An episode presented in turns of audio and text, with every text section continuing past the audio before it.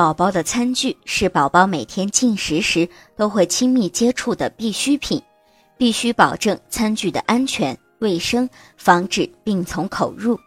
宝宝的餐具材质决定了它的清洗不易，需要妈妈更加的用心。另外，餐具用完之后最好立刻清洗消毒，不要搁置太久，以免滋生细菌。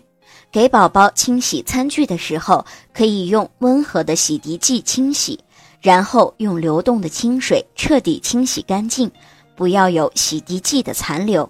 最后倒扣餐具，自然晾干即可。